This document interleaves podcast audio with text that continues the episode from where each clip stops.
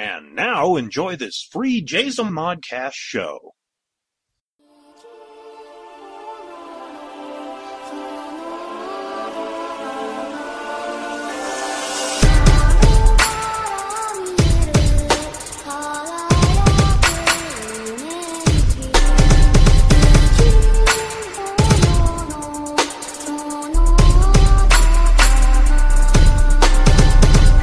Welcome to My Public Life as an American Nerd. I am your host, David K. Montoya.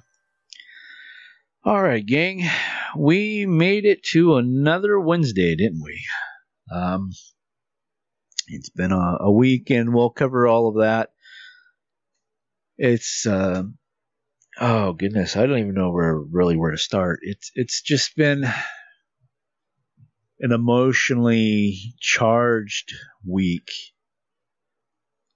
um, I think what I need to to really just put out there is um, I, I had made mention on my social social media pages that um, I've been having issues with the stalker, and I just I don't get the whole stalking mentality. I mean, okay, fine I'm the type of person I, I like to entertain more so than be entertained. So I put myself out there. I get that. I totally get that.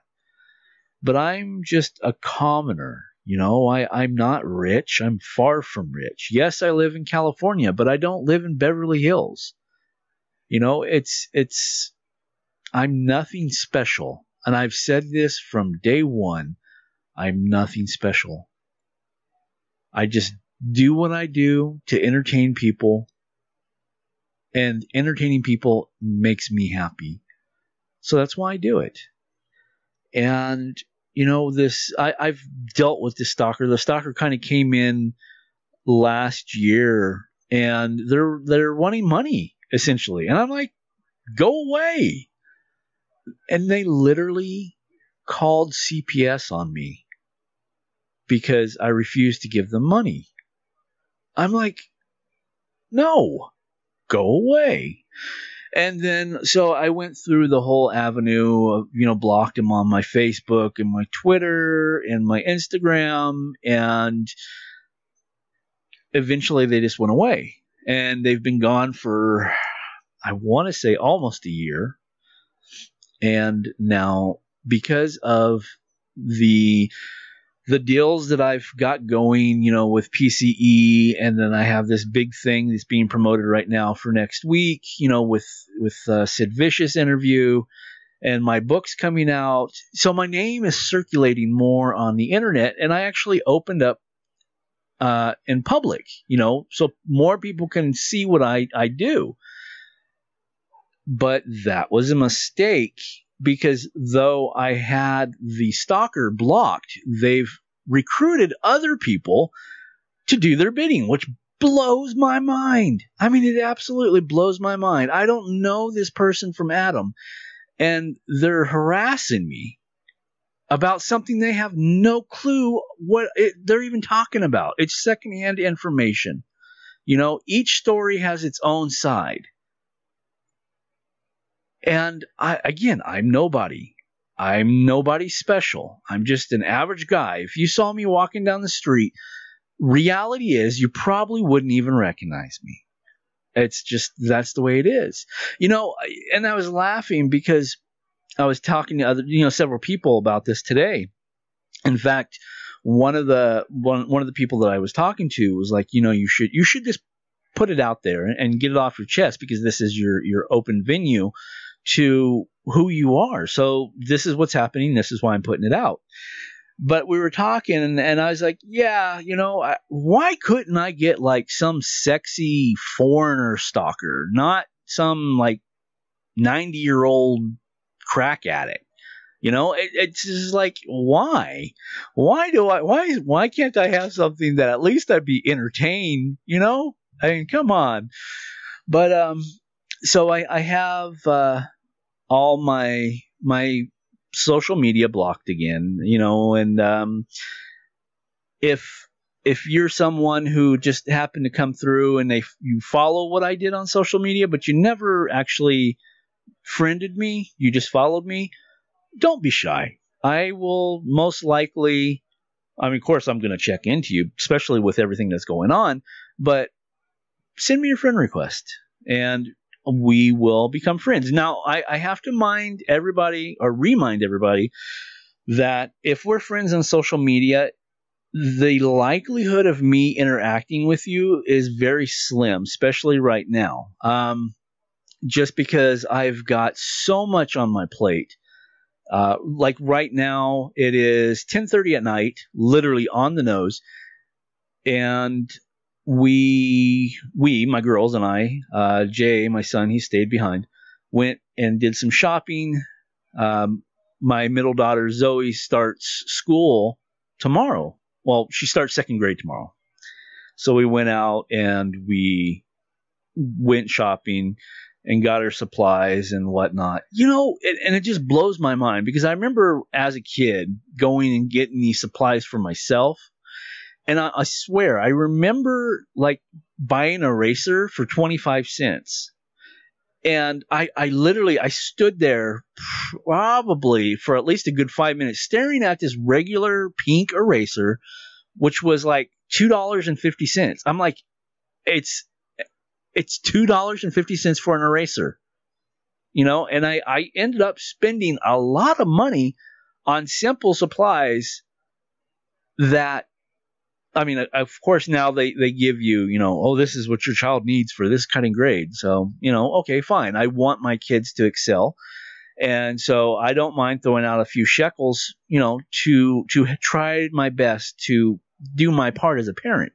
But good Lord in heaven, you know, I mean, it was like, I know they don't, I don't think they have them anymore. You know, those old folders, uh, the Pee-Chee folders? That we used to have, you know, back when we were kids, and we'd draw all over them and take the sports figures and turn them into whatever. Um, they they were what ninety nine cents, fifty cents, something like that. I mean, they were inexpensive, and now you have these similar folders. I mean, they're they're not the Pee-Chee folders that I remember, but they're similar. I mean, but they're they're more of an off plastic than paper.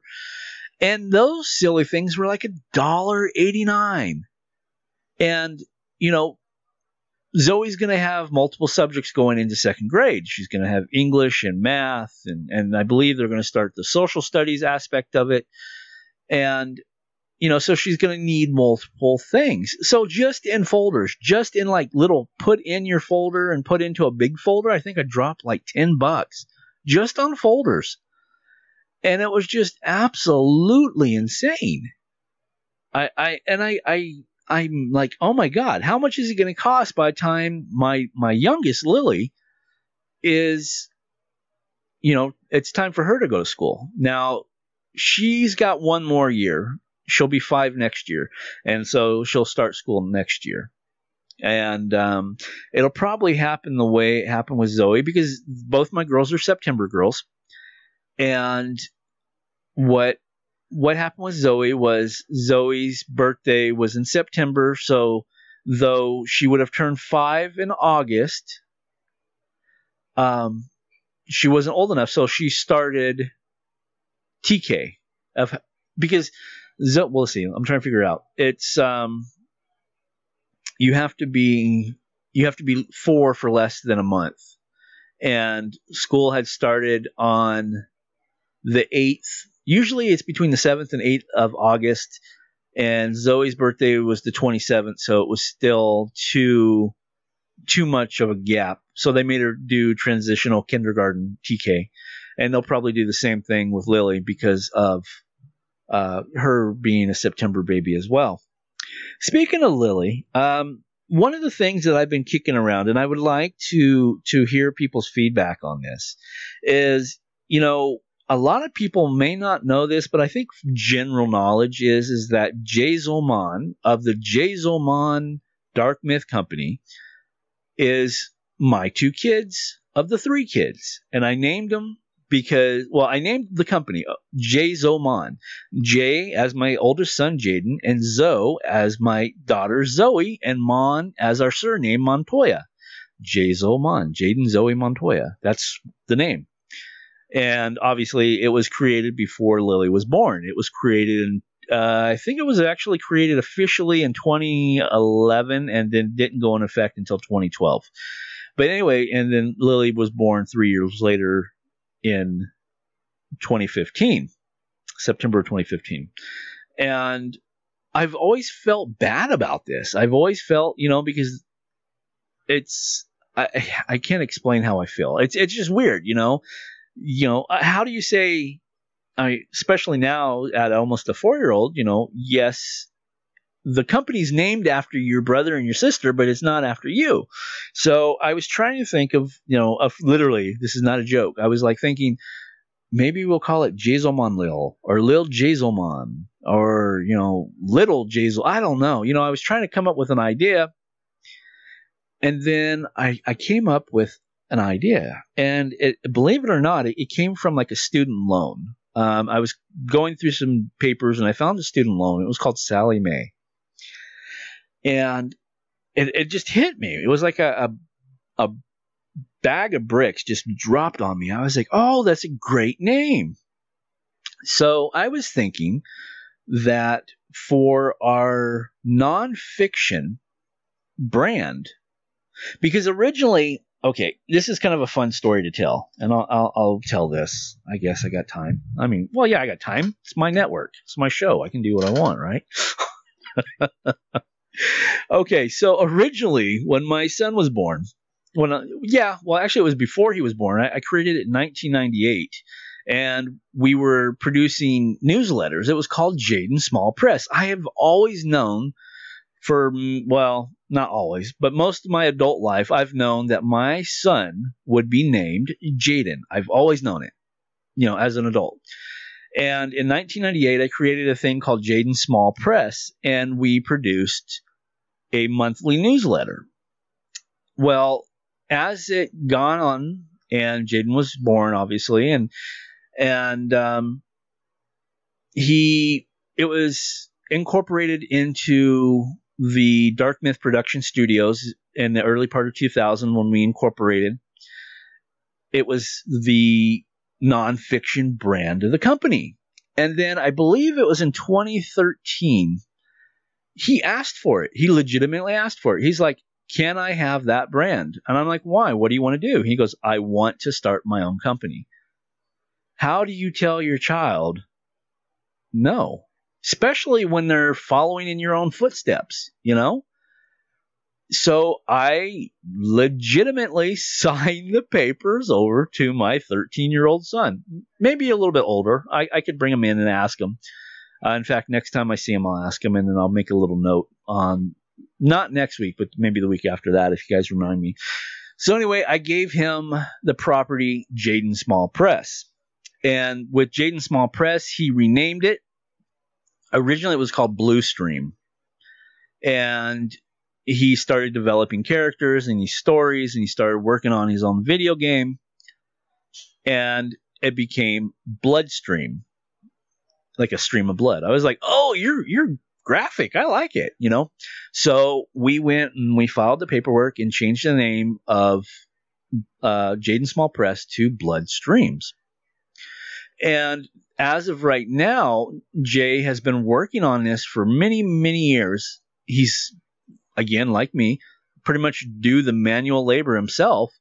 But he's got an online game and I believe like a DLC game. If I'm, I'm probably saying it wrong because I'm not a gamer.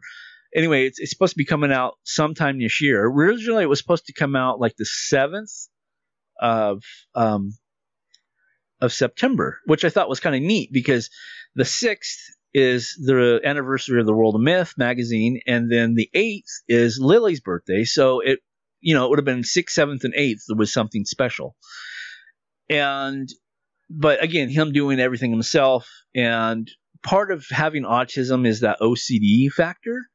So he just he keeps trying to make it more and more perfect, and and so he pushed it back more and I don't know what the release is, but he's going to release his own online game called Bloodstream Battles.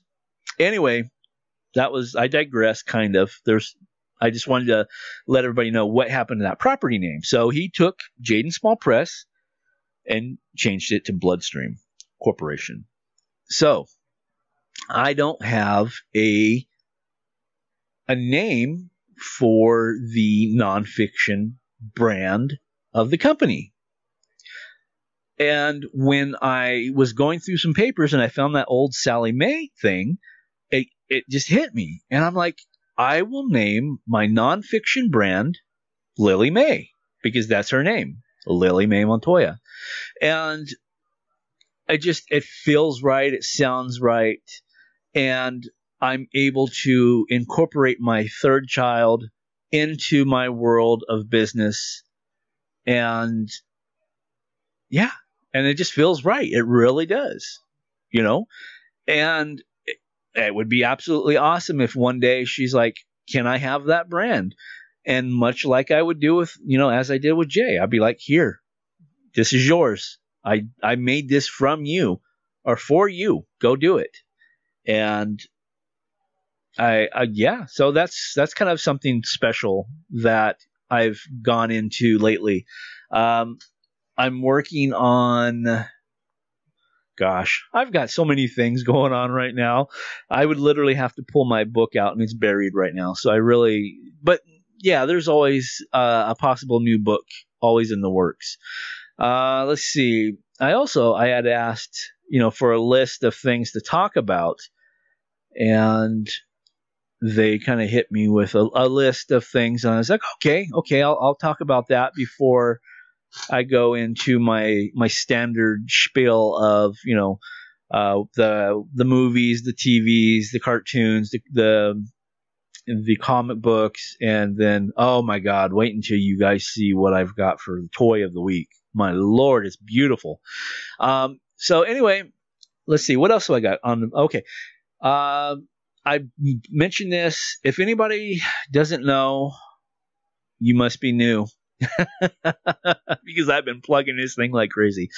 Is February 8th, 2020 is the Jazelmon's Pop Culture Expo in Victorville, California, in the Valley Hi Toyota Pavilion, which is located inside the San Bernardino County Fairgrounds in Victorville, California.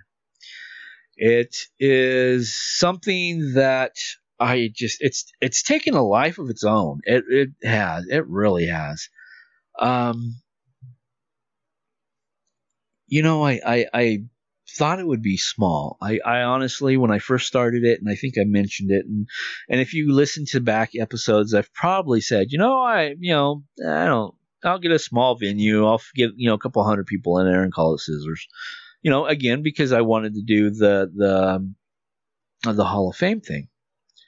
But it is it has progressed. I mean, I can confirm five celebrities, and people are like, "Well, where? How are you getting your five celebrities?" And let me throw out a a, a pitch to Steve Joyner, who is the promoter. He's he's been the one who has been helping me get um, clientele and how I've been picking my clientele, my celebrities, is that it's pop culture expo. Okay? It is a celebration of pop culture from the 70s, 80s, and 90s. Well, you're like, well, why? Because I was born in the 70s and grew up in the 80s and the 90s. So that is kind of affected me. Okay? That's that's legitimately why I've you know pick that. And and of course, their pop culture comic books fall into pop culture. So comic books are relevant and will be there'll be vendors there, you know. And I've been on the phone this week with a gentleman who is a artist for Marvel who draws the X Men, and everybody knows how much I love the X Men. Um, I've put out and if anybody can help me in this this realm, uh, that's why I'm going to say his name. Is I've been trying to get a hold of Chris Claremont. Um, I I got a hold of his rep and said, "Look, this is what we're doing. Tell me how much it will cost me to get him out here. You know, because I I want him to be my my professional writer. Okay, that's that's. Uh, but I haven't heard back, and it's it's kind of like the the whole." Um, uh, I'm not even going to mention that. But yeah, it, it's I've I've put out some some feeds to hire celebrity um, management, and they've got their heads so far up their ass that they think they're too good. And I'm talking about their managers, not the not the celebrities themselves, but the managers. Like, oh, I'm the manager of such and such. How dare you talk to me at all? You're not rich. You're not going to have, you know, Comic Con numbers of a, what, what was it, uh, over 100,000 people? How dare you talk to me? You know, I've got, I've seriously got a lot of that. But anyway, um, so I can confirm five celebrities, and I'm going to pitch it to go to Facebook and type in Jazelmon's Pop Culture Expo, and you'll find it. I mean, it's it. I'm trying to drive traffic there anyway, so yeah, go go check that out. Um, let's see. Let me. I'll give you the address. I'm actually online right now, so let's see. Pop Culture Expo. Uh, see, because originally I'm not too swift on certain things on Facebook because I just I I use it as a a business tool. I really legitimately don't um I, I'm not much I don't get on the internet and play a lot. I, I just I don't. I've never been that type of person. Um so you can go to facebook.com slash pop culture expo and click like. This is where you can be able to buy, um, you know, the tickets. You'll be able to buy tickets there. The uh, Pop Culture Expo, well, it's actually the uh, Jazelmon's popcultureexpo.com. I'm building the site as we speak, and you'll be able to buy tickets there as well. But that hasn't launched. Um, but let's see, where do I start? Good lord. Um, Oh, you know the fun thing is is is like okay, well wait, I'm getting way too ahead of myself, and I'm sorry, I am. Um, okay, so Eddie Deezen. Eddie Deezen is an actor. He was in Grease. He was Eugene in Grease. He was the very first uh, computer nerd in War Games, and he was the voice of Mandark in Dexter's Laboratory. He is confirmed. He will be there. Okay. Sam Quasen, voice actor. He did Donald Duck. He's done uh, Little Quacker from Tom and Jerry. He's a regular, from what I understand, on Robot Chicken. He is confirmed. He will be there. Okay. Um, Carl Gottlieb, who is just, he's written. uh, I laugh because he's actually he's scheduled to be interviewed by Stephanie Barty. And if anybody knows Stephanie Barty, if you followed her on the World of Myth bitch, you know how much she hates Jaws. Not like, ew, I hate Jaws. No, not like that, but it scared the living bejesus out of her. But she's going to sit down and do a live podcast at PCE with Carl Gottlieb, who is the screenwriter of Jaws and we're going to celebrate it because Jaws turns 45 and we were able to jump in on that. So he is confirmed. He will be there. Another one that I'm very excited to have is Lisa Wilcox. I just sent her a revised copy of the contract, but she will be there. And if you don't know who she is, her main claim to fame is she's Alice from the Nightmare on Elm Street Part 4 and Part 5. Okay, um, huge. Anybody that knows me knows I absolutely love Nightmare on Elm Street, and it just blows me away that I'm personally going to get to meet her. Um, but she's gonna be there. She is confirmed. And celebrity number five, which I I mean I, I was like I can't believe this. I really legitimately cannot believe this. From Kevin Smith's Clerks. Veronica herself, Marilyn Ghigliotti, will be at PCE February 8th, 2020. Is that awesome?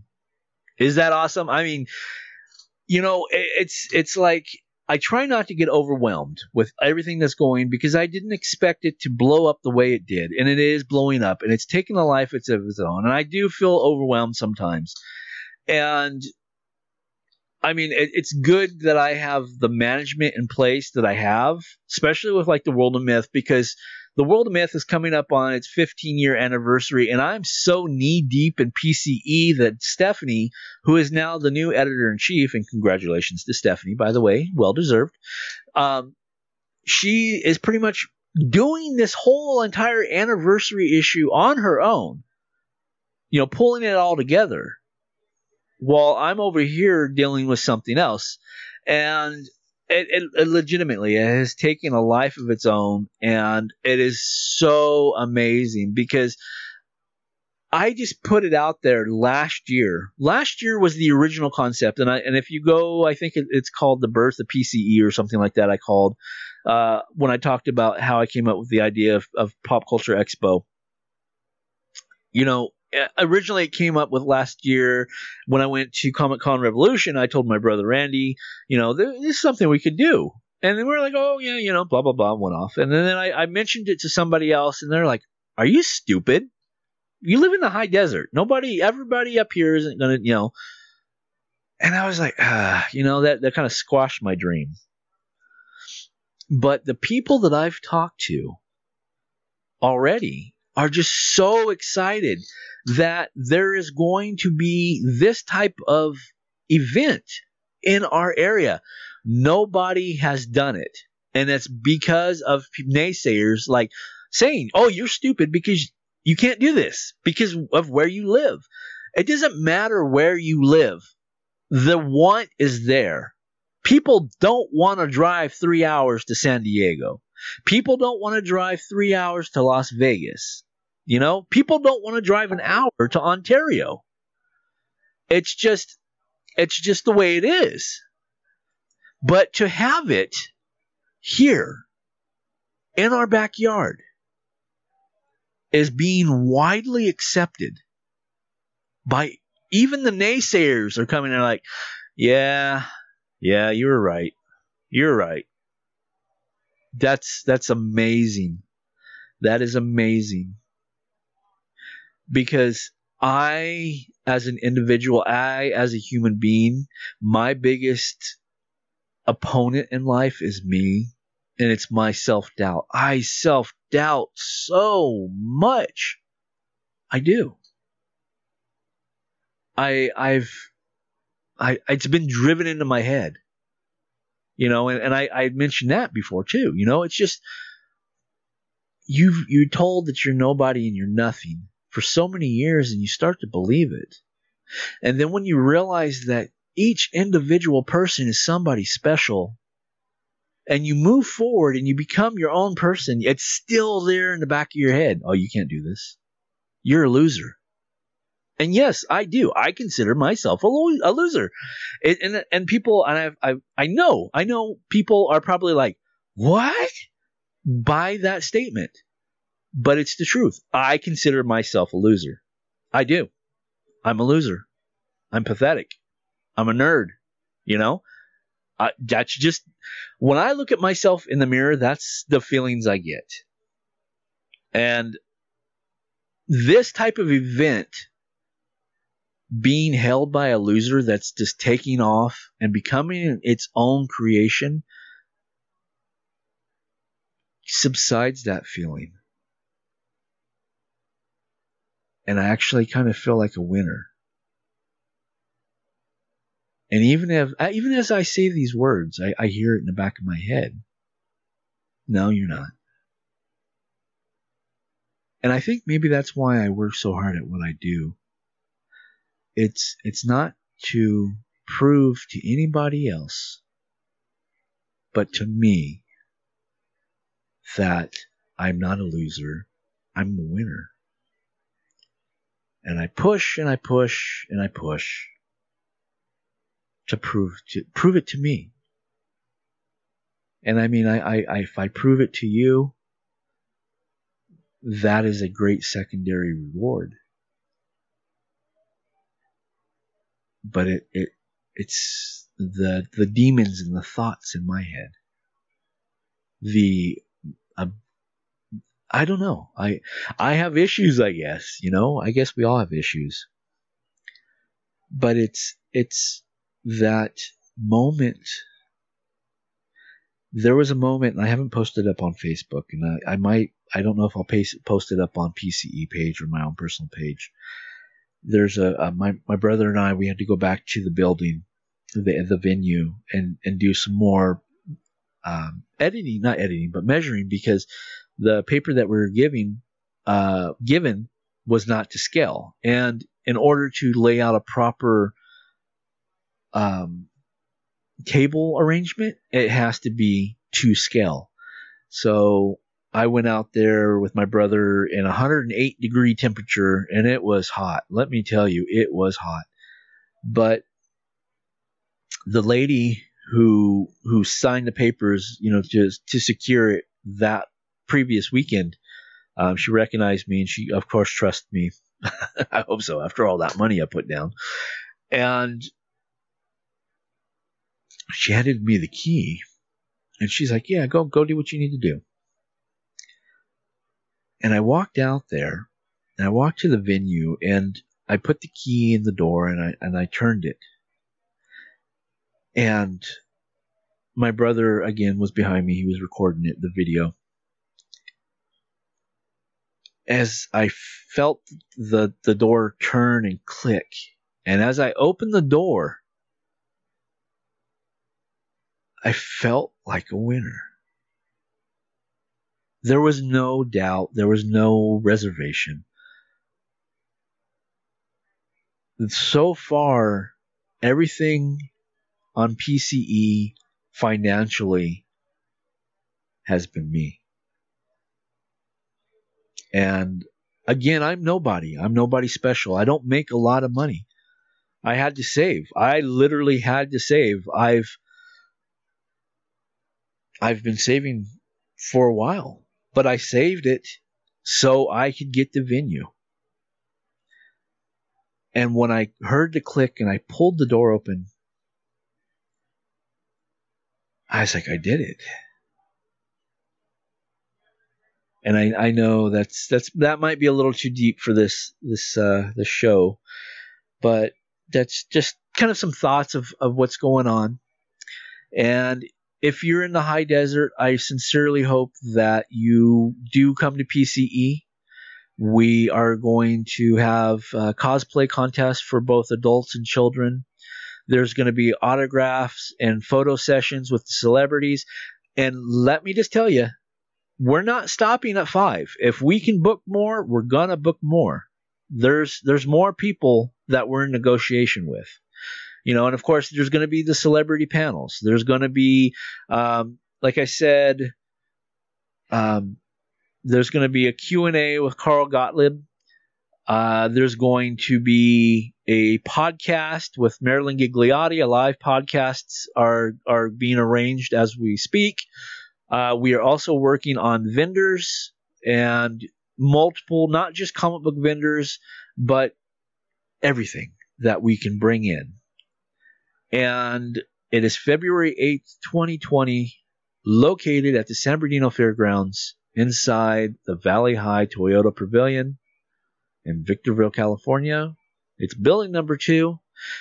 And one thing that I, I want to also put out there is, you know, anybody that knows me knows that I'm very pro autism awareness. My son is autistic and I am issuing something that's called an SST, a sensory sensitive ticket, and that's for anybody, whether it be autism, uh, Down syndrome, schizophrenia.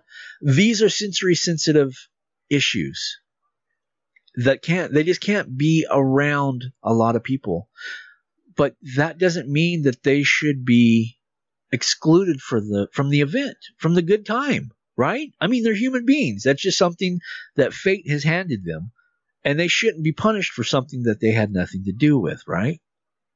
So what I'm doing is I'm issuing an SST, a sensory sensitive ticket, for one hour before the show even starts. Show starts at 10. They get to come in at 10 o'clock, or no, 9 o'clock. They've got one hour, and I, I went around. I walked around the venue to make sure that an hour is enough, and it's it is enough. Trust me. To walk around, meet the celebrities they want to meet, buy the things they want to buy, experience the things that they want to experience in the expo. We're going to have peaceful music going on in the background. It's going to be calm. It's going to be sensitive to sensory issues. And I know if you're thinking, you know, this is just a ploy to make money, 100% of those tickets, 100% of those tickets that the money that's made is going to the Autism Speaks Foundation. 100%. Okay? So, we've covered everybody. We want everybody. We want young. We want old. You know, speaking, I was just talking to Sadie Burbank, and I, I don't know because we haven't done a podcast in a long time, but in the birth of the Jazel Modcast podcast network was something called Win in Burbank, and it was uh, my good friend S. Sadie Burbank and I, and we there's a, a, quite a big age difference. And Sadie and Lacey, my my wife, my late wife, they were the best of friends, and they actually did a podcast called "Don't Get Us Started." But before then, in 2012, we did a, a podcast called "Win in Burbank," and we've we've been, in fact, they, they are so close to, they, her and her husband, are so close to my family. Um, my kids call them grandma and grandpa. And we were talking, and she's like, I don't know if, you know, I can relate to what's going on because she's going to be 79. Her and, and Lily have the same birthday. And I'm like, you know what? I've thought about that, and I want everybody. Now, one of the other reasons why, I, like, I picked Sam Kwasman to come is because he's been on Bob Newhart, he's been on Mary Tyler Moore, and he attracts that generation. So even if it's just one individual, if you're in that realm, if you're in that age group, you can meet someone that was there with you. And he's still working, so he's still a relevant actor, but he also carries that beauty of history with him for the things that he's done. There's a great show, or there's a great picture, I think, on his fan page of him and Lucille Ball. I mean, he got to work with Lucille Ball. Isn't that cool? So it's for everybody. It's for the young. The young, and Sam Kwasman again. Little Quacker. He did Donald Duck. You know, he can, you, you go up there and you get him to do a voice, he'll do the voice for the kids. Or you go up there and you ask him, you know, how was Mary Tyler Moore? How was working with her? How was it with Bob Newhart being on his show? You know, it doesn't matter. We we try to cover everybody. And it's a strategic move because I legitimately want everybody to have a good time. Now, as the promoter of PCE, I do realize I'm not going to have that opportunity because I'll be behind the scenes doing everything. And I'm okay with that. I'm totally okay with that. As long as you have fun. You walk out of there and say, you know, that was worth 25 bucks. You know, we're also working on live wrestling event, and that's a whole nother we'll see. Maybe not this next week, but the week after that, maybe I'll have some news on that as well. Okay. So with that said, I hope to see you at PCE. There's more to be talked about. Um, there a lot more to be talked about. Trust me. So moving to the next order of business, we now have a third place winner in the Open Contract Challenge. And if you've not heard of the Open Contract Challenge, Open Contract Challenge is simply I was going to publish a book. I decided I didn't want to publish it, it wasn't ready, but I had an open spot for publication schedule. And instead of just randomly making a deal with somebody and publishing their book, I decided to hold a contest. Originally, it started with 50 contestants. There was poets, there was authors, there were um, artists, and it, everybody was invited. And the original rule, which will change probably next year, was this was to if you had published in the world of myth, you were invited to do this. And 50 people put their hats in, and now we're down to the finals. But third place winner is Walter G. Esselman. He is third place, and he he rocks. He is such a cool dude. Um, I had an opportunity to talk with him the other day, and he's just he's a humble and cool dude. And I congratulate him on third place. So we come to the finals. Who is in the finals? Well, one of these two is going to be a grand prize winner, and it is Jeff R. Young, Melissa Ridley Elms, and it's it's so neat because they're completely different, opposite perspectives. One is a novel, one is a poetry book. One of these guys are going to win, and again, if and it all kind of comes back to PCE. If you go into PCE, you're going to meet the winner of Open Contract Challenge. So we will find that out in the pages of the World of Myth, September 6th, which leads me into the World of Myth. World of Myth was started back in 2004. September 6th, 2004. That's why it's coming out this year. September 6th. It's a legitimate 15 year anniversary of the magazine that Terry Terry DeShear and I started. If you have ever worked on the world of myth, if you are a writer, a poet, an artist, a, a movie reviewer, a book reviewer, any type of reviewer, I want you to submit. I want this to be a celebration of the magazine. Send it in. www.theworldofmyth.com. It's the same address that it's been for the last 15 years. You know where it's at. We want you. We want you. Your family. Let's just make this like a big family reunion in print. It's going to be offered in the regular e-zine format.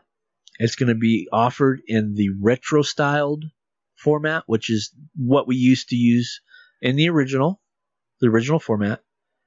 For a buck, we'll download PDF so you can print that bad boy out. Or we're going to actually publish a physical copy of the magazine for the anniversary issue. And I can't say how much it is because I don't know how big it is yet. But once I know what is going into it, then I can send it to the printer and the printer can tell me how much and then I can come back here and tell you what the price is going to be. So if if you know the world of myth, if you're a writer, if you're a writer and you've never submitted to the world of myth, I still invite you. Come join the family. Because that's the way I see it. The world of myth, which is a part of the Jazelmon Dark Myth Company. The Jazelmon Dark Myth Company, to me, is another word for family. So come join the family. For the most part, we get along. It's fun. Sometimes we do have cookies on this side. But you never know unless you find out. www.theworldofmyth.com. And, or you know what? Yeah, I mean, I do want you to go check it out if you've never been there, if you haven't been there in years. It's totally different, whole different, whole different world, no pun intended. But if you have been there and you're just sitting and you're like, wow, I should do this, I should do this, I should be a part of this reunion, do it. Send your submission to Stephanie Bardy, the World of Myth editor in chief, at Stephanie Bardy, B A R D Y, Bardy, at theworldofmyth.com. She'll look at it, she'll review it. She'll tell you. She'll tell you if you make the grade. And then enjoy and and celebrate. You know? Terry's not here to celebrate with us. So you celebrate while you're still here. You have the opportunity. Terry doesn't, but you do. All right, gang. Um, let's see. I'm, I I've just been yapping and yapping. As soon as I got I pushed start uh, recording, I just started talking. Um, I just I guess I had a lot on my chest. Uh yeah, there's a lot of more things to come. I'm in the process of uh, a big advertising uh, agreement, a deal, and if you start seeing a, a, monthly advertisement in everything, whether it be the World of Myth or the Jazel Modcast shows, anything that has to do with the Dark Myth, Dark or the Jazelmon Dark Myth Company, and you start seeing these ads on a continuum, you'll know that uh, we've put this advertising uh, agreement to bed, and that's it'll be huge.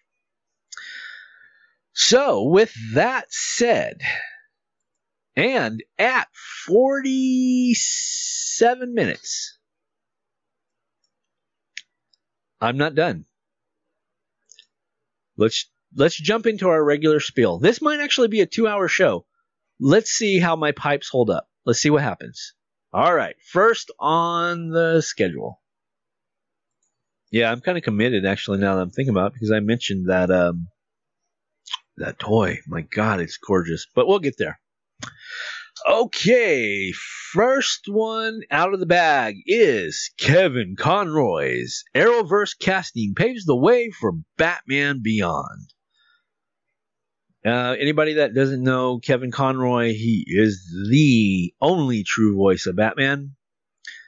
And let's see what it says. Arrowverse Crisis on Infinite Earths crossover is shaping up to be the superhero TV event of the century. Along with a plethora of confirmed appearances, now there's news that the legendary voice of Batman, Kevin Conroy, will be portray an older Bruce Wayne, which is interesting because Kevin Conroy is really not that buff. I always seen an older like um, uh, Michael Keaton. I, I see Michael Keaton as like Batman Beyond Bruce Wayne. That's that's how I see him. Uh, it says it is the ultimate reward for Conroy as he is as he's getting ready to play the beloved character in a live action production after so long behind a microphone. Even the fandom, which never seems to agree on anything, agrees that this is a fantastic move on the CW's part. That said, it could still get better than presumably a one time appearance. Ooh. Okay. Let's see. It says Considering Conroy's history with all things Caped Crusader related, and the confirmation that he will play the older hero, there is a strong indication that his appearance could kickstart a Batman Beyond series on the CW. The Gillard trainer actor, Gillard, oh my gosh. Oh yeah, well it's it's eleven fifteen at night now. Huh? It's Juilliard. Oh my gosh. Okay, Juilliard. the Juilliard act trained actor added more fuel to the fire by posting an artist rendition of him as the gray-haired Wayne and mentioning Batman Beyond by name on Twitter. Huh. Cool. This isn't the first time Conroy hinted at the possibility of playing the role in a live action show or movie, as he has expressed interest in the past. In 2017, when posed the question by, Hey, you guys! That's a Hey Arnold joke, if you don't get it, by the way. Um, if he'd ever consider suiting up as Batman, Conroy said, It would be so much fun. No, at this point, I'd have to be old Bruce Wayne in Batman Beyond or something like that.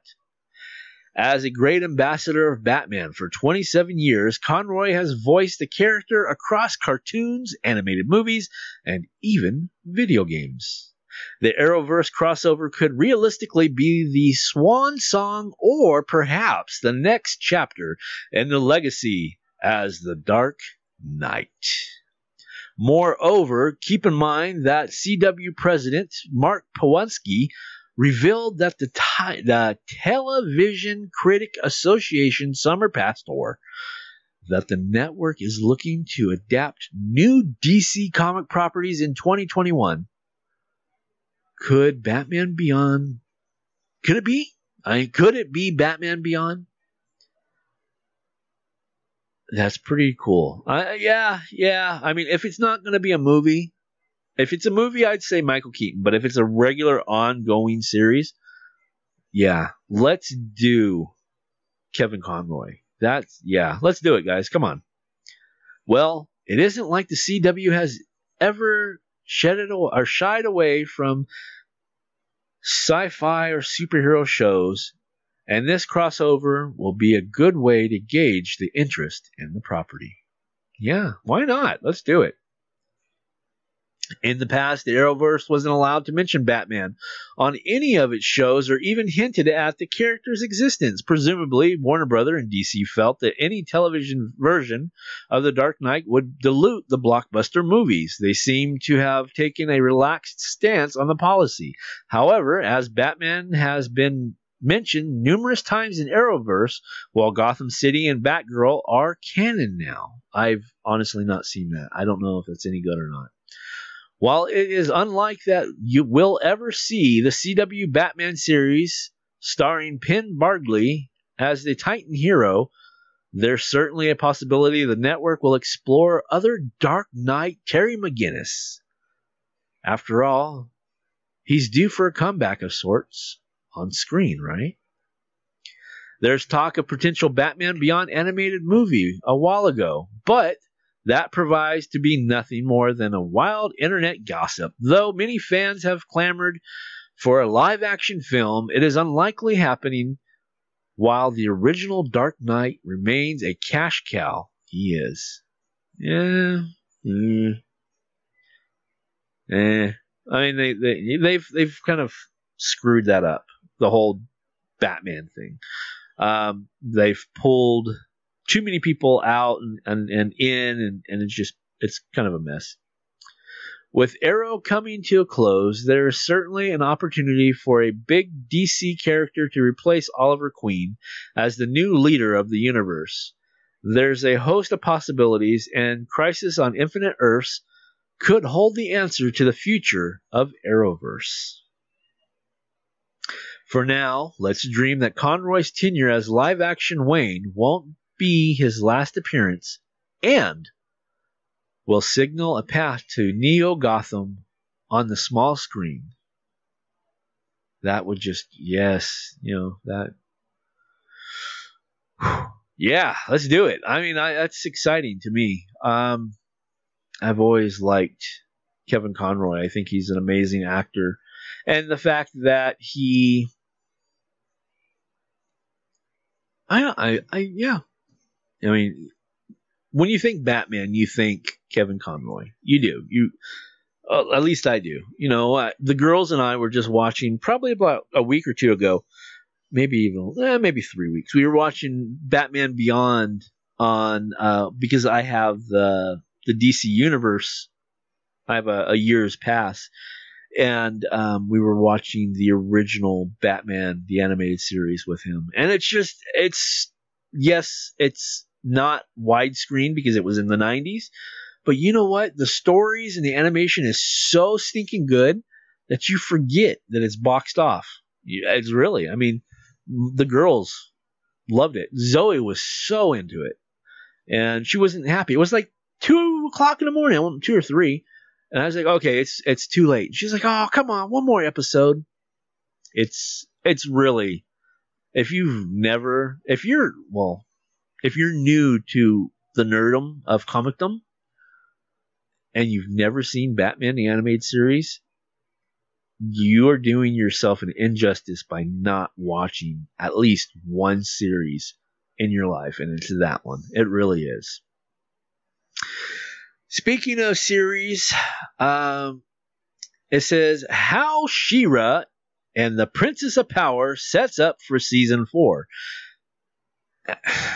Okay, I, I know I've been busy, guys. I know I've been busy. I get it. I get it. I get it. But didn't I just announce that She-Ra was even going to be on Netflix this year? Didn't I mean honestly? Didn't I do that? I don't think it was last year. I'm pretty sure it was this year. How are they on season four already? I, that's just my question. Uh, but that's what it says. Season four. Uh, okay. Oh, I get to use my warning voice. Cool. It says, Warning. The following contains spoilers for She-Ra and the Princess of Power Season 3, streaming now on Netflix. Again, when did that happen? Because I remember announcing She-Ra coming to Netflix, and it only seemed like it was a few months ago. I, I don't know. IDK, guys, IDK. You can always email me and tell me what happened. Maybe I time traveled and didn't realize it. No. Okay. Okay. uh, okay, let me just get this done. Okay, season three of Netflix, She-Ra and the Power Princess of Power focuses on Adora discovering more about the She-Ra mental and venturing into the Crimson Wasteland as Catra and Scorpia trail her. While there, she finally discovers background information on Mira and the first one as Hordak and the Interrapapa. Interrapapa? The Bond. Okay. And try to open a portal for more enemies to invade Athena. This leads to an epic finale where Hordak plans purges Athena into the ultimate alternate reality, similar to Marvel's House of M. Cool. To break everyone free, Queen Angela of Bright Moon sacrifices herself so Adora can use her, her sword of power and restore reality. However, this sets up for an intriguing fourth season that could spell even more doom for the planet, thanks to a new villain. Enter Hordak Prime. Yeah, Hordak Prime. In the season finale, The Portal, the closing sequence reveals that Hordak Prime has located Athena and is planning to invade. Earlier in the season, we find out he is the true villain of the story, using his horde to conquer various planets, and is the reason Mara hides Athena away from the realm of desperados. However, the dysfunction clone, Hordak, has marooned there as well and has been trying to bring the horde over to the back to get back in Prime's good grace. Okay.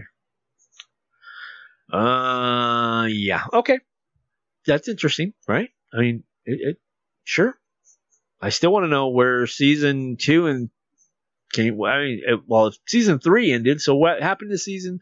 Where did season two and three come from? That's what I want to know. Damn it! Come on now. All right, jumping CB Cebulski, Vision for X Men has fans Marvel EIC, which is editor in chief. Now, as I scroll down, I'm nervous because I know CB. Not personally, but I know of him. I know he's a fantastic writer. And I'm guessing now, after reading this, he's Marvel's EIC, editor in chief. Okay, let's fingers crossed. Let's hope it's good. Um, it says CB Sab- Sabuliski. I'm, I'm, I know I slaughtered that name, and I'm sorry. I just call him CB. Has been on the job as Marvel Comics editor in chief for over a year, but some of the bigger pieces of his editorial vision for the X Men line are now just now coming to light. For example, is the Jonathan Hickman led revival of the X Men in the House of X and Power X series, which represents the first major long term X intentive for Marvel since their legendary rebranding in 2017. During an extended interview at Comic Con International San Diego, he explained to CBR how his approach to the job editor in chief has itself re- evolved since his return to Marvel New York office full time. To come in and put my arms around the line and the team and everyone that's there in this day and age hasn't been easy, to be honest with you, he said. The first day I got on the job, there was a letter from Joe Quesada, like one president passing a letter to the next. Joe left a very nice note about what he learned as editor in chief and what advice I should take. It was really like make your own mark. Make your mark. Oh, gosh, I'm I'm sorry, guys. Let's try this one more time. Mark your make your mark on your own. Don't look at the generations who have gone before. Keep what they did in mind, but you have to keep taking Marvel Comics in line with your own vision. Okay. Uh, not necessarily that I actually agree with it, but okay. Sabinsky also has found a one sentence way to explain his editorial vision. Being the editor in chief who brings the fans' experience to the forefront. The way I always saw it was Joe was always referred to as the artist's editor in chief. Axel Alonso was a great story editor, and he was the writer's editor in chief. For me, people have been saying offhandedly, You're the fan's editor in chief. Because I grew up a fan. I never stopped reading comics. I never had that lapse. From when I was six years old until now, I never stopped being that Wednesday warrior, no matter where I was in the world or living at the time. Wow, that's hardcore. The two things I really focus on is telling stories from the heart, telling stories I'd want to read as a reader and as a fan. And then also, in order to move forward in the future, we cannot forget the past. We have to look at what other writers and other creators did and find a path that respects their previous comics, that builds upon the stories that were there to move us into the future for the line. The transition has been a long one, with Sabinsky only finally passing off the responsibilities of his previous job at the company during an international trip the week before the annual Comic Con, working with the team, being in the office day to day in the grind, and making comics is what I was born to do and what I love doing. And I couldn't be happier doing it, he said. Before I became editor in chief, I was the head of Marvel Asia. And after I became editor in chief, there was connections I had to deal and had and deals in place that I had to see through and pass on to the next wave of people who are taking over. This was the last trip over to make sure everything was settled, finish up a Chinese talent search that we were on, and finalize a couple of manga deals we've been working on. That's some good artwork. Who is that? I'm just scrolling down. Dustin Weaver. Dustin Weaver, if you've just happened to stumble across this, job well done. Great artwork. Now that his focus is entirely on American publishing line, the first priority as being reestablished the X-Men's prominence in Marvel Comics. X-Men for me is the book that I started with. It's where my heart is.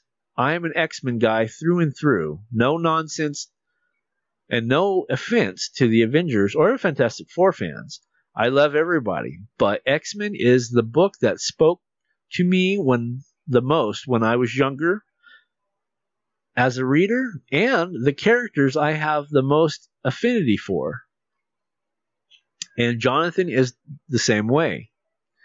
When I came back and he came in with this crazy idea, it wasn't just say, hey, there are these 12 issues I want to do to kind of reimagine the X Men. It was, here is a plan I have that could go a minimum of three years, and as long as we need it to go based on how things do. That's the kind of thinking that Jonathan always had, and he's had success with. And I knew it was the kind of thinking we need to apply to the X Men. And the thing about the powers of X and the House of X stuff is that there's been a lot of term thrown out there about it.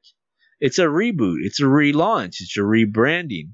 It's really none of that, he explained. We don't really do that. Everything that happened in X Men up to Matt Rosenberg's Uncanny X Men 22 was a part of the plan. We've been building this for two years with the writers. Everybody knew where this was going and that their tenure, tenure was going to end. And at that, they were contributing to this story that Jonathan was telling, putting places or putting pieces in place that were going to be needed. So what happened in Matt's 22 is going to directly influence what Jonathan has planned.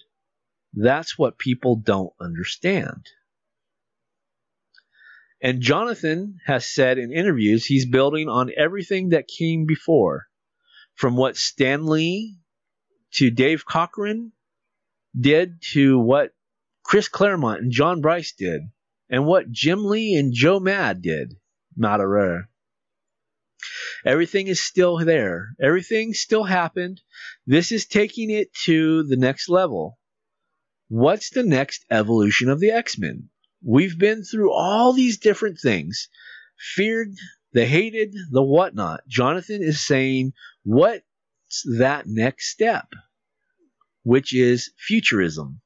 It's going to really blow people's minds with not just what's going with the X Men as characters, but as mutantdom and the X gene, and all the science behind the X Men as a whole. Marvel revealed over the show's weekend that in the wake of the 12 part Hickman written storyline, a number of classic X titles will soon relaunch. And while he didn't get into specifics, Sabinsky did lay out the term of how those books are greenlit we can't forget those legacy titles because those are the bread and butter of what makes a part of Marvel's storyline that fans recognize and put their dollar forward for, he said. In the future, there could possibly be some of those titles that also possibly some new titles. Jonathan has a very far reached plan, and there is a lot of new stuff we're introducing. We hope fans embrace. But we're never going to forget those titles fans knew and love and the legacy numbering that goes along with them. They want those issues in their long box as continuous. Yes. Oh my God. Yes. That was one of the things that just drove me absolutely insane. And, that was like one of the big things of why I stopped collecting comics was because they, they rebooted and they relaunched. And yes, I'm using those words, even though I read that. And they restarted the number count over and over and over. And it just got irritating. So I'm glad that they're bringing it back. Uh, let's see where I was at. Uh, long boxes as a continuous, and I want those issues too. We're not going to forget about that. Good. Very good. So that is very exciting news. Uh, I, I wish him the best. And hopefully, I don't know. If it's good, I'll, I'll heck yeah, I'll jump back into the X Men. You know I will. I've been an X Men fan since 1987. So, yeah, bring me back. Bring me back to Marvel. Make me a Marvel head one more time. One more run. Okay. Uh, yeah, like I said, this has gone over an hour. I know um, it's uh, kind of a little unusual, but you know, it's uh, I had a lot to say on a personal level, and now we're just going through our usual run of comic news, comic nerd news. Uh, though this is my last bit of news, and then we'll talk about what I've picked out for toy of the week. Okay, here we go. Disney confirms Disney Plus, ESPN Plus, and Hulu bundle pricing. Now, I haven't read this yet, and I pray because I already, I, I number one, I don't care about ESPN Plus. I have WWE Network. that's that's pretty much as much I'm getting into sports as, WWE Network, um, and I have Hulu. So let's see what it looks like. Here we go. Ready? Last story of the day. A rumored media package bundling Hulu, Disney Plus, and ESPN Plus was confirmed today by Disney CEO Bob Iger during the company's quarterly earning call. The bundle will be available for purchase on November 12th, the same day Disney Plus streaming services launch, and will be priced at $12.99 a month. As a bundle? No, really? That can't be right. Let's keep reading. That's cheap. If if they're doing Hulu, Hulu, Disney Plus, and ESPN for $12.99 a month. That is insanely cheap. Rumors of the media bundle first broke in April, though a price was not established at that point. Presently, Disney Plus will cost $6.99 a month per month when it launches later this year. Hulu tiers include in a bundle will be service ad supported. Yeah, well, that's what we, you know, that's the way it is now. Is you know you have your ads in Hulu, uh, which is currently priced at five ninety nine a month. Yes, yeah. So yeah, there you go. I mean, uh, seven bucks for Disney Plus. That is that's actually a really good price. Wow. And then, um, of course, ESPN is five bucks. ESPN Plus is five bucks a month. Okay. Disney became became Hulu's controlling shareholder in May, where months after the media company paid $71 billion to acquire 20th Century Fox assets, and the company shares its streaming service. Disney already has lofty plans for Hulu, as it announced two Marvel live action series during the Supernatural Warriors Ghost Hunter and Damien, Damien Hellstrom. Huh, I did not know about that. I've been way too busy. I, I I'm gonna get my nerd card revoked. Disney also plans to bring a slew of adult oriented animated series to the stream in the form of Marvel's MODOK, Marvel's Hit Monkey, Hit Monkey, okay. Marvel's Tigra and Dazzler show. Ooh, Ooh, Dazzler. I like Dazzler. And Marvel's Howard the Duck. Howard the Duck. I actually own. they don't have it out on Blu ray, but I do own Howard the Duck on DVD. I love that show. I know people hated it, but I loved it. The studio also recently announced that superhero Cloak and Dagger would appear on Hulu's hosts, hosted Runaways. I watched like three, maybe four episodes of that one. I just couldn't get into it. The duo are currently the focus on their own series on Freeform, also owned by Disney. Disney owns everything. Disney Plus is a company upcoming streaming service that looks to combine all things Disney and Marvel into one place, including films like Captain America, Captain Marvel, and the upcoming WandaVision. Eh, eh, that's cute. WandaVision. It sounds like a you know special WandaVision, but it's supposed to be Wanda and Vision, but it's WandaVision. Yeah. Sorry, I'm getting tired and goofy. And Loki. ESPN Plus offers additional sports content to complement ESPN, as well as a selection of live and recorded sports events. I'm probably gonna drop the cash. Yeah, I mean, I'm not gonna lie. I, I, if I have DC Universe, yeah, I'm most likely gonna drop the cash for Marvel. Well, DC, but you know, also in in all ret- and and being truthful, you know, it it not only will I be able to geek out on these Marvel shows, but the girls will have Disney, and that'll be really fun. Okay, now we're switching gears and we're going to story of the week. Story of the week. Jesus. We're not in the world of myth. I'm sorry, guys. It is the toy of the week. Um, so how I picked this one is as I was looking through, believe it or not, I was looking at the Big Bad Toy Story toy store I need to stop and go to bed.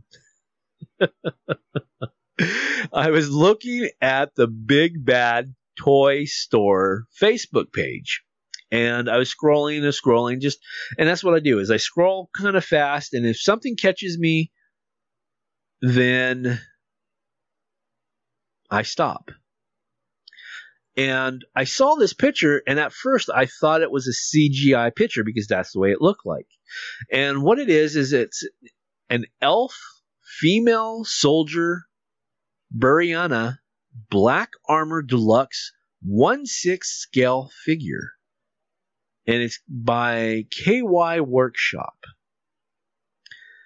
And it is absolutely gorgeous. I again I thought it was a CG rendering, but it's actually a figure and it's uh the female elf soldier She's in the black and gold armor. She's holding like a transparent blue. I want to say like a almost like a.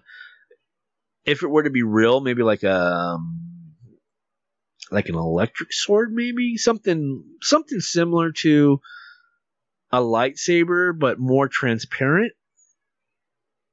Um, it kind of reminds me of Psylocke's side daggers, but they're bluish green instead of pink and purple.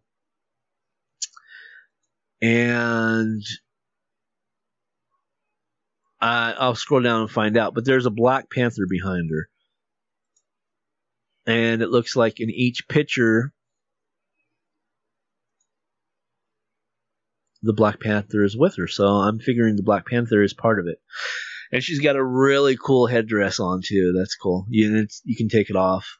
Uh, I know some people are into pulling their their figures out of the box and displaying them, and this is definitely one of those ones that you can display.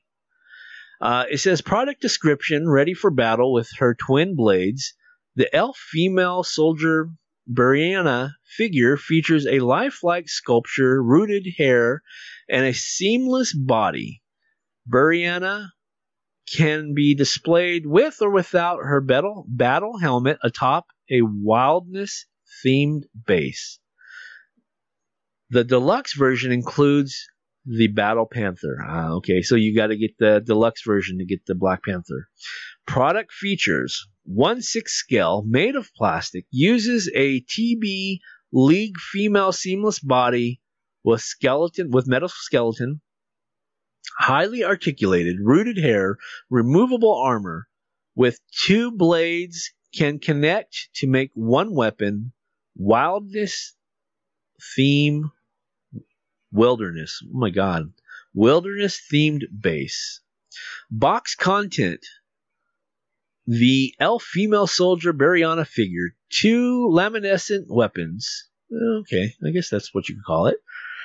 A helmet, neck collar, shoulder armor, chest armor, back armor, abdom- abdominal armor, two leg rings, four handguards, skirt armor, leg armor, shoes, cloak, arm sleeves, platform, and the Panther. And while, yes, this is, uh, let's see what we've got some things that I need to read over here. It says pre order notes, arrival date is an estimate and not guaranteed. This item requires a down payment when you check out. Balance is due when the item is available to ship. And standard grade, this is this item is brand spanking new and mint condition. Packaged is uh, in case fresh, but may have flaws suitable to display in package or to open. And yes, I know this one's going to be expensive. And you know, my buddy Mario Martinez, the guy who got me into this, he just got a uh, John Wick, and maybe I'll maybe I'll bring him on and we'll we can talk about that. Um, we'll talk about that soon, maybe. Anyway, down payment is a non non refundable down payment of sixty nine dollars, but the overall price is three hundred and forty four dollars and ninety nine cents, and it is estimated for the arrival of the fourth quarter of this year. And right now, uh, the standard edition is the only thing available. And, and you can go to www.bigbadtoystore.com and up in the upper right hand corner, type in Elf Female Soldier Buriana, B U R R Y N A, Black Armor, Deluxe, 1 6 scale figure. And it'll take you right there. It is just, it's amazing. Like I said, every shot that they've taken looks like it's CGI rendered. It looks like one big CGI picture. Absolutely gorgeous. All right, gang. I am finished for the day. I hope you don't mind this long edition of My Public Life as an American Nerd.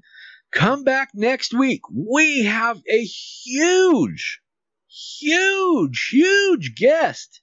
Literally, he's like six foot seven, 320 pounds. Uh, if you're a wrestling fan, you will not want to miss this. My guest next week is the ruler of the world, Sid Vicious. So come on back next week, and I will ask him the questions that nobody else has. Trust me, I've got it planned.